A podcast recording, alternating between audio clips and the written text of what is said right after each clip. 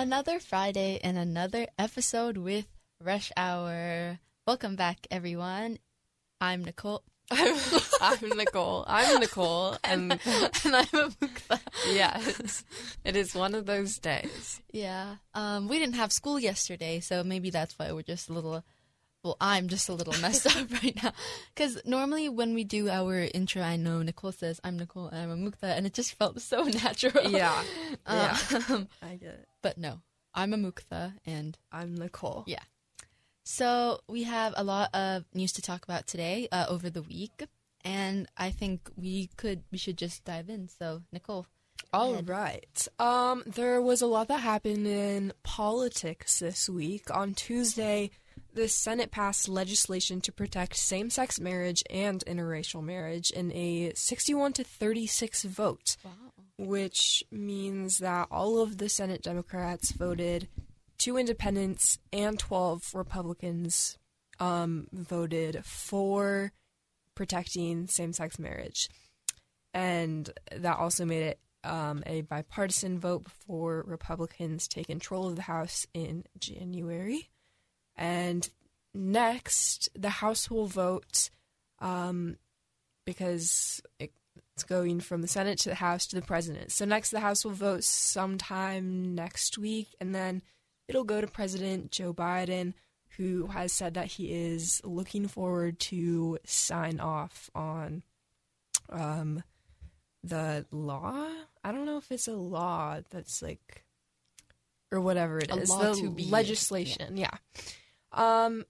One of the representatives who didn't vote on Tuesday was the Democrat, I was about to say Herschel Walker, but it was Raphael Warnock, the Democrat for Georgia, who is currently running against Herschel Walker for Georgia's Senate position. And the runoff is happening because there were 3 candidates in the initial election, so Warnock did win, but he didn't get 50% of the entire state's vote, so they have to redo it. And they took out this 3rd candidate who only got 2.1%, Ooh. Chase Oliver, who was a libertarian. So Warnock and Walker are going to go head-to-head this Tuesday. And that will, the Senate's currently at a 50 Democrats, 49 Republicans. So we will see if it evens up a bit or if the Democrats take this one again. And then also, we just learned that yesterday a 15-year-old who was volunteering for...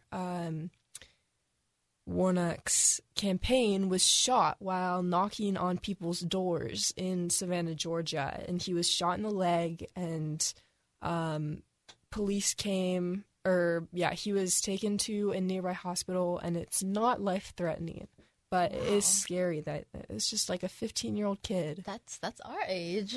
Wow. That is our age, yeah. If we're just like going, helping out, volunteering too, it was volunteer work. I wonder what campaign was like the motivation behind that. But I guess when... Probably politics, yeah. And just like the split between... Everybody has very, very big opinions. Yeah, and I think Herschel Walker has been a pretty controversial figure in the news lately too. Yes. So, yeah. Yeah, but that... There's a lot going on. And we're going to see next week what happens. That will... definitely have a big impact on the Senate and everything like that. Okay, and next, we have some news that is actually not political, so in case you were getting a little bit tired of all the political news, which I hope you weren't, 'cause it's pretty important, we have sports news, which is actually great because FIFA World Cup, in Qatar or Qatar, or however you decide to pronounce it. The playoffs start tomorrow with the Netherlands versus USA match. I think there's a match before that, but that's like one of the highlight ones that, American fans are looking forward to. And the last round of group stages was finished off today, and there's been a lot of controversy surrounding some of the recent group stage matches that you've probably seen if you're into FIFA. And one of them is Japan versus Spain. And they won 2-1 against Spain, which is actually very shocking. And that put them in the lead of their group and Spain in second place. So Spain losing, actually, they still qualify for the playoffs. But, you know, yeah, this was kind of like, I think, a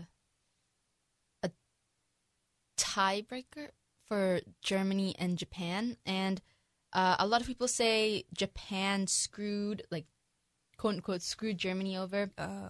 Because if Japan had lost, then Germany would have gone up. And this is mainly because the second goal that Japan scored, in a lot of angles that, like, the slow motions and the photos was taken of, the ball was outside of the line. So there was the goal and the line that the goal is on. The ball, like, slightly past that. And one of the players, he hit the ball to the side. And one of the other players who was standing right in front of the goal kind of, like, kneed it into the goal. And the ref, he took, like, a few minutes, actually, to make a conclusion for this.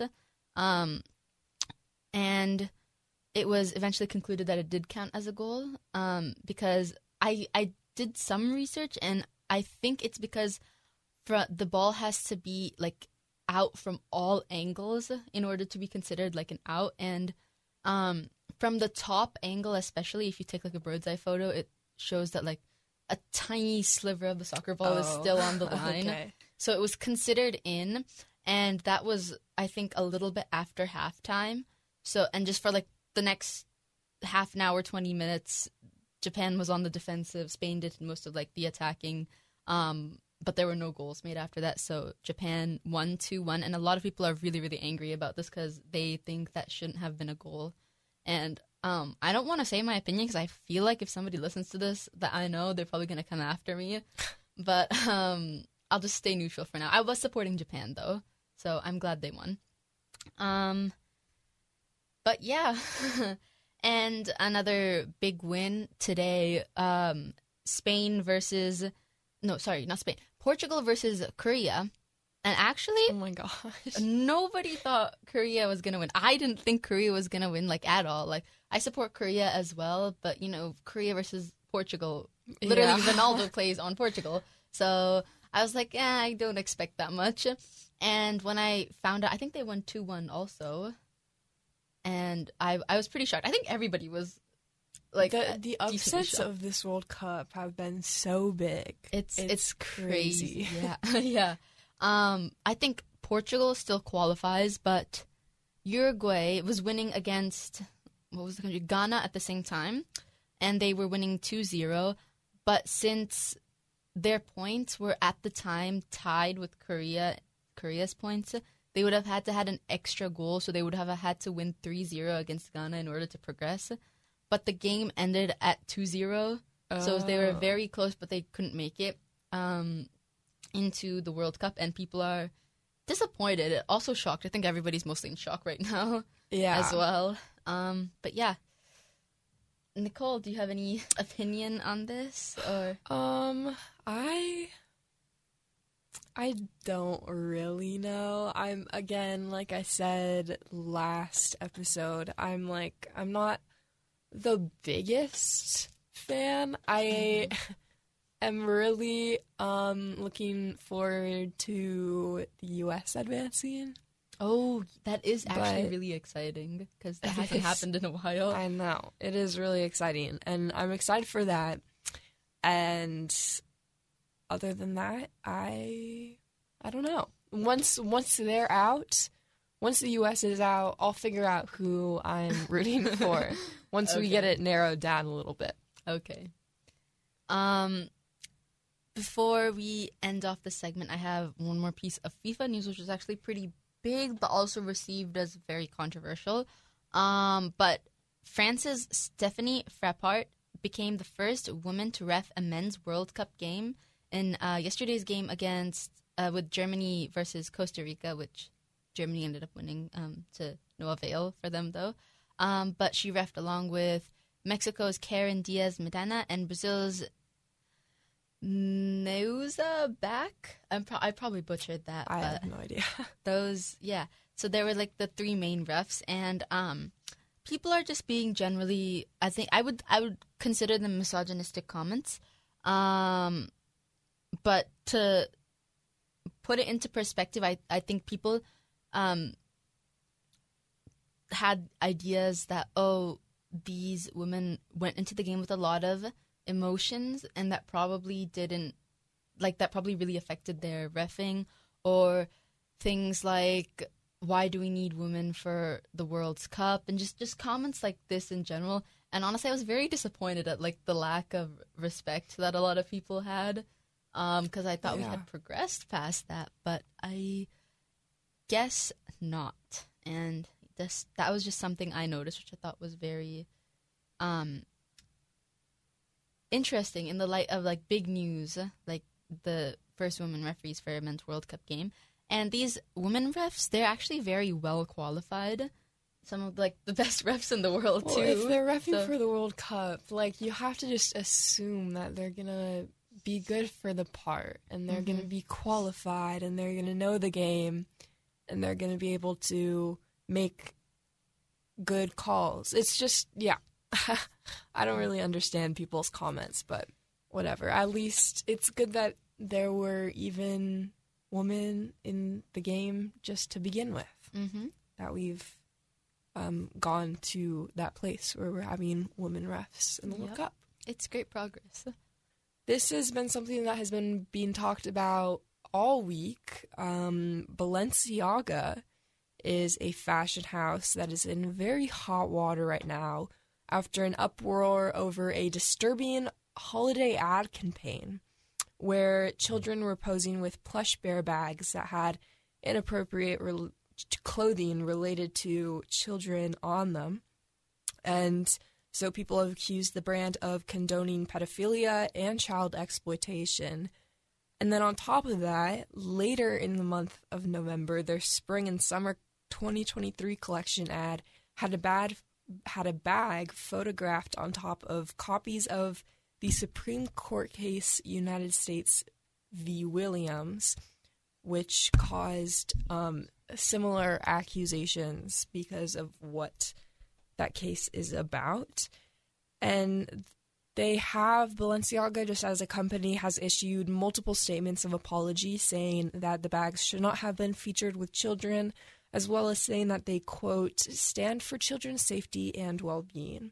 But despite all of that, there have been a ton of influencers and celebrities that have tried to just cut off all relations with the company, and they've stopped brand deals and all of that stuff. Especially Kim Kardashian is a big one.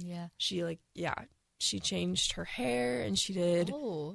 I know. She changed her hair, and she ditched the, or this was all for Art Basel. I have no idea how to pronounce that, but she had a totally new, like, hair look and ditched her usual Balenciaga just recently. So. Wow. Isn't she, like, one of their biggest ambassadors as well? She is. That's a hard hit for Balenciaga. I also heard that, like, with the influencers, they've been, like, burning and cutting and just destroying Balenciaga stuff. I've seen a lot of videos of people, like, I don't know, burning their shoes and catching, like, so much stuff on fire. It's, wow. Yeah. Because, I mean, actually, yeah, that's for good reason. You don't just want to, like, sell it or give it away to somebody else to have. Just destroying it is a better option. And I know Balenciaga also said that they were going to, like, sue or, like, file a lawsuit on the people. Yeah. Which I think is a little weird, considering that I feel if nobody had said anything, they probably wouldn't have taken those measures because... Yeah. I don't know. It is definitely to take the blame off of themselves and to put it on somebody else, such as their creative director, who is also showed up on the Kardashians show recently. Oh, okay. Their creative director, which I forget the name of right now, but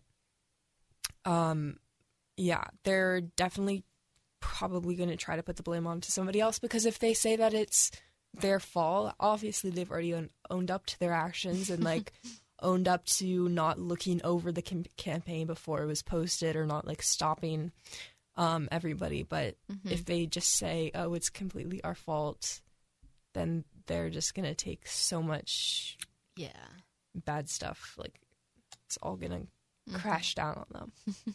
So but yeah, oh, that's not gonna be good. Yes. But moving on, this is, I think this is kind of like a decade-old issue, maybe longer, but the number of immigrants seeking asylum at the U.S.-Mexico border is at an all-time high, especially immigrants from Venezuela. And in March of 2020, the Trump administration imposed an order called Title 42, and that's around the time, you know, when he was elected in 2016? 2016, you know, it's always been issues with immigration policies, and in 2020 it was like taken more serious, not so more serious. It was like taken to a further extent because of COVID, and Title 42 was an order that was imposed, which turned immigrants away at the border because of COVID concerns. And just recently, a Washington federal judge ruled that Title 42 had to be lifted before midnight of December 21st. And this has caused a small uproar in some Republican states because they're opposed to the lifting of Title 42 because of concern over like overcrowding and backlogs, especially within, I think especially the southern states, because the border lines the southern states, and just, it would be pretty crowded as well. And I think they did something recently, I don't remember what it was, but like in response to this, they took out some other order which actually decreased the number of Venezuelan asylum seekers by 80%. So wow. major effects. But the lifting of Title 42 is still happening on midnight of December 21st. So states are just trying to push for the outcome that they want. But yeah. Nice. All right. Those are all of our big news stories for the day, or for the week. We do have some speed news, though, just to end it all, or wrap. I don't know what I'm trying to say. I was going to say wrap it up, but we still have one more segment after this. But in terms of speed news, Amukta, do you want to start us off? Oh, sure. So Alex Jones, who we talked about the order to pay over $1 billion to Sandy Hook families, has now filed for bankruptcy. Wow. Okay. I feel like that was inevitable. Yeah. I mean, it was $1 billion. And so. I was talking about how I searched up the net worth. His net worth was like only $10 million. That's definitely not enough. All right, Houston, Texas, had some big problems with their water this week, where their water filter plant lost like a lot of pressure that it needed to filter out their water. So all of this week, or at least until Tuesday, they had to boil literally all of their water for that they were going to use to drink, or to brush their teeth with, or to like wash anything with, because of the bacteria and stuff that was in their water, just coming out of their tap and coming out of their faucets. Yeah. That's like the opposite. Not the opposite of a drought. It's just like, okay, never mind. I don't know what I was trying to say there. It just reminded me of all the water issues that are happening in the country. Because I know in Texas a couple years ago, or just like pretty recently, not like that many years ago, there was flooding too with water issues as well. Yeah, and it's just Texas just doesn't have the best luck with all of this stuff. And Elon Musk brought 12,000 banned Twitter accounts back with his like new order kind of thing. It's called the amnesty, where he's just like he's recreating the regulations of Twitter in his like takeover. But a lot of the users that have come back are now a lot of current users are reporting that they're facing casual racism and harassment from these accounts that are now unbanned, which probably should serve like to show why they were banned in the first place. But there's like specialists who analyze these data charts are expecting to see like an increase in the amount of hate comments and on posts online, and it is doubtful whether Twitter is going to stay a safe place or not. And and he's also bringing Donald Trump back onto Twitter as well. Oh, so yeah, fun. I'm just never gonna download Twitter. Like, yeah, there's just no point. It's just going downhill. We could just stay away. It's fine. Well, we'll stay on Instagram, TikTok. We have our ways of social mediaing. Mm-hmm. But lastly, the world's largest active volcano in Mauna Loa on Hawaii's Big Island is erupting for the first time in almost 40 years. And experts are saying that right now it doesn't pose any like harmful risks. Like, it doesn't seem like it's going to take down that many houses or like be that fatal. It might take down houses because a lot of people have built houses on that volcano recently, but it shouldn't be that fatal besides the VOG or volcanic smog that's gonna come from it. And like also the air quality is gonna go down, but that is pretty exciting. The world's largest active volcano. I mean, exciting in the sense where it's like pretty big, but it's... Yeah. I don't think I've mentioned this before, just like a quick story about volcanoes, but when I first moved to Washington, I didn't realize that we were in the Ring of Fire. You know, I don't even know what that is. Oh, what is the... We're like in the Ring of Fire is like a circle of volcanoes that surrounds us. Oh, maybe really? I shouldn't have told you this. Oh, I'm okay. Okay. Because when I first moved here, we were my parents were talking about Mount Rainier when I was sleeping one day, not actually sleeping. And I was like 8, and they were like, yeah, it's an active volcano. Oh, did you know about Mount St. Helens? It's also an active volcano. And I was so scared. I had nightmares for weeks and weeks about volcanoes. I was terrified of volcanoes. I still am a little bit terrified of volcanoes. Which is kind of an unusual fear. Actually, you know what? It shouldn't be unusual fear. Yeah, it's not that irrational. I mean, if you live in Hawaii, it's probably worse because big volcanoes there. Here, it's still pretty bad because I always had, like, I kept asking my parents, like, if it erupts, will the lava reach Mercer Island? Will the bridge burn off before we die? Exactly. And things like that. Except we're, like, fully surrounded by water. So, yeah, like, it would all just go into the lake, and we'd be fine. Even if the bridge burned down, we have QFC here. We can, like, just stay here. Yeah. Or, like, boat off the island.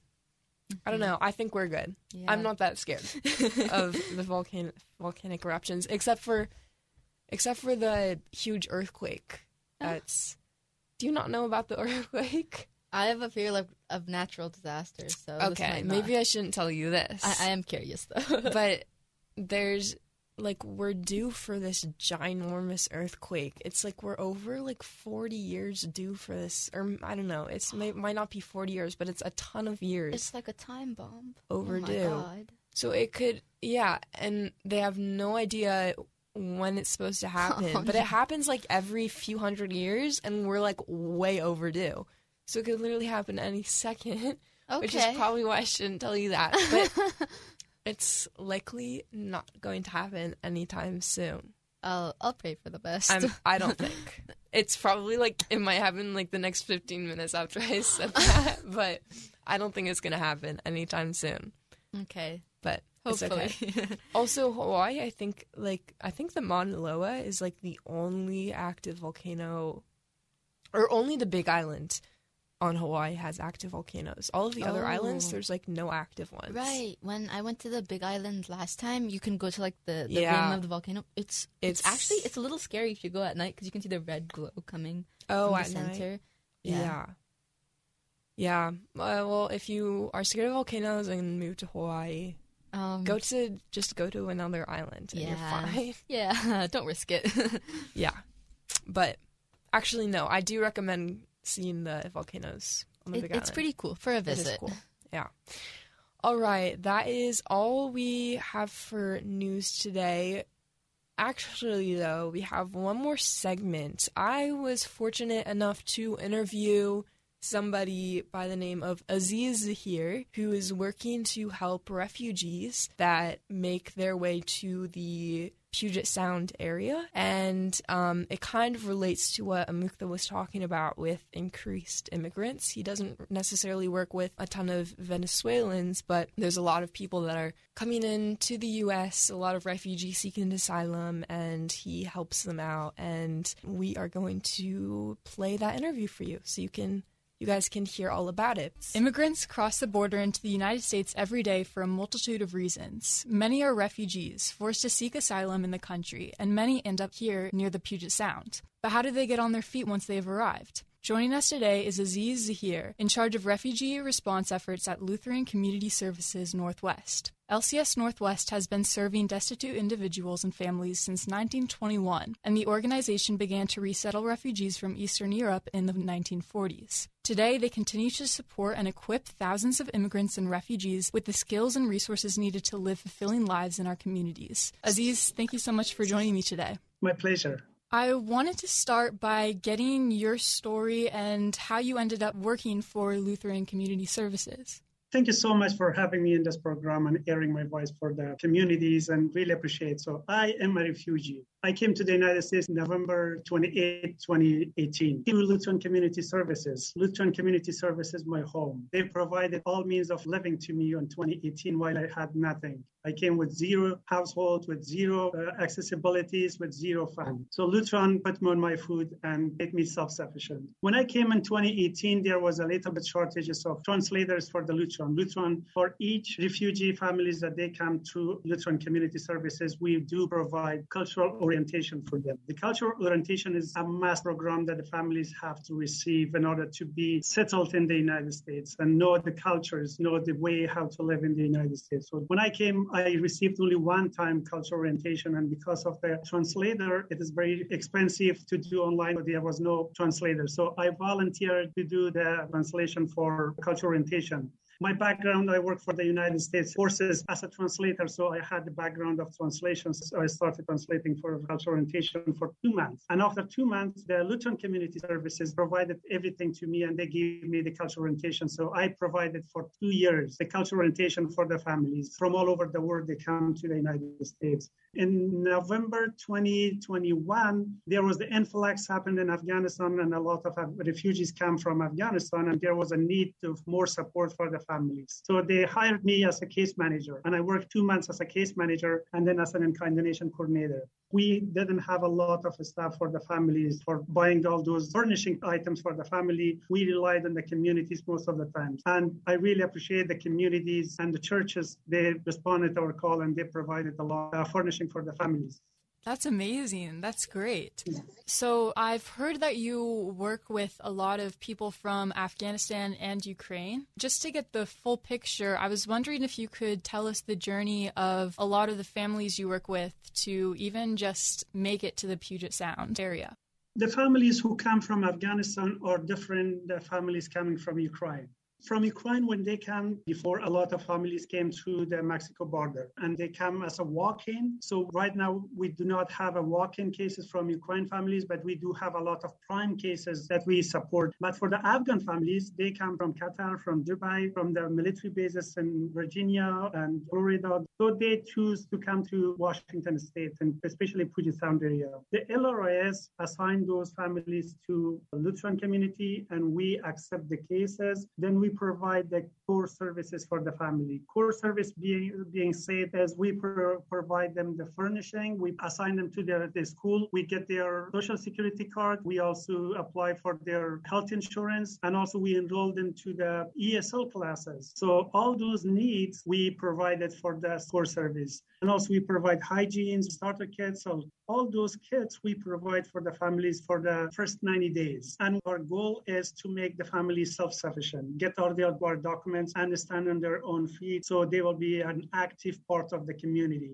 If we see a family that they're not self-sufficient in the matter of 90 days, then we have a prime program. Then we introduce them to the prime program. The prime will also continue supporting the families. It just takes 90 days for you to get them everything that they need. The main thing that we do right now, the housing is a very big issue, being said that the families, when they come, they don't have any background in the United States. So the housings, they're asking for their background, for their work experience, if they have any background, where they can pay. So Lutheran is also providing housing. They get housing for the families, and also they put them in their apartments. So we provide for their rent for a period of time, and then they will get the job and they will continue to pay their rent. Obviously, when you were talking about your story, you were saying that Lutheran helped you when you first came to America. Yeah, yes. How common is that for people that you help to eventually work for the organization? Or do they normally go on to different jobs in other fields? The very first thing we do for the families, we take them to do the interview with the DSHS in order to get their food and cash assistance. Also, they introduce them to a work first orientation. The work first orientation also includes job search. They're not only tied to the Lutheran Community Services to find work for it. The job search will find from different organizations, different government offices, wherever they can find a job they offer for the clients, for the refugee families, and then they will start working for wherever they like to work. So we have a lot of other organizations that they are also doing. So the job search is one of those that they can find job. Because I saw those shortages with the Lutheran, so I started volunteering as a translator or interpreter. Then I started working with the Highland College for 3 years, and then I started working with the gasket as a shipping specialist, and then I came here as a incarnation coordinator and case manager. Okay. And how many families and individuals do you usually work with, either at once or just in a month? Because of the influx that happened in Afghanistan and Ukraine, we don't have a specific number of families that assign for a case manager. It depends on the number of families we receive, and we give it to different case managers. We have the case managers that they have, for example, 16 cases. When I say 16 cases, it's a family. The family includes 10 people, 9 people, 11 people, 3 people. So each case manager has the numbers of families. And then this case manager is doing the core service for the family according to rules and regulations of the Lutheran Community Services and LRIS. Okay. So it does just depend on how many people are coming in at one time? Yes. The war in Ukraine has produced a ton of refugees since it started in February. How big of a change in your work has come from that war? Yes. President Biden approved 100,000 refugee families from Ukraine to come to the United States. These families that they come from Mexico border is different, that they are coming without any documents. So this is a different one. But these families, they are coming, they have not started like Afghan families started. So they're coming through the process that changed the needs. The Ukraine and Afghanistan, there is huge amount of families that they are coming and the needs are going higher. The furnishing is very big need. And we have a couple families that they are sleeping on the floor. It's very hard. So we are looking for the communities and organizations to help us get those furnishings for the families. That does sound hard to find and trying to be helping people that are not getting everything that they need. Is that the hardest part of the job, would you say? Yes. The very hardest part of my job is getting the mattresses, beds, and furniture. There are too many people, and we don't have a lot from the communities and also from our fans. So that is what we are trying to get more so we can support the families. Okay. And I'll get back to that in one second, but I was also wondering if you have any favorite parts of your work for Let Her Know. my favorite part of my work is when I see the kids that they are coming and the families that they come from war and they are tired, they're exhausted, they're traumatized. They come here and we settle them in their permanent house. And when I provide all their required items and they relax, that makes me so, so happy that I see that the family tired, exhausted, traumatized, and now they're living in peace, in harmony. So that's what I really enjoy in my job. Of course. I'm sure that outweighs all of the cons. One last thing that I wanted to discuss with you today was how everybody listening right now can help. I know that there are donations and volunteer opportunities, and I was wondering if you wanted to explain any of those. Based on the core service, we provide all the kitchen items, hygiene, bathroom kits, cleaning kits, furnitures, anything that can help a family for furnishing their house, help us. So please, if you have anything in your community, please give us a call. We have the pickup opportunity so we can come and pick up if there is availability. That will help us to bring smiles in the faces of those tired families. Right. And I know that at your website, lcsnw.org, there are places to find phone numbers and donation and volunteer opportunities like that. Awesome. Well, that is all I have for you today. It was amazing talking with you and learning about Lutheran Community Services Northwest and all that you do. And thank you so much for being here. At the end of this interview, let me thank all the people that they kindly, with an open heart, give their belongings to the people that they don't have. The LCS, and I personally appreciate their support and their kind heart with their donations. God bless you, and God bless America. Thank you so much. Once again, I'm Nicole Henderson. I've been speaking with Aziz Zaheer, and you're listening to KMIH 88.9 The Bridge.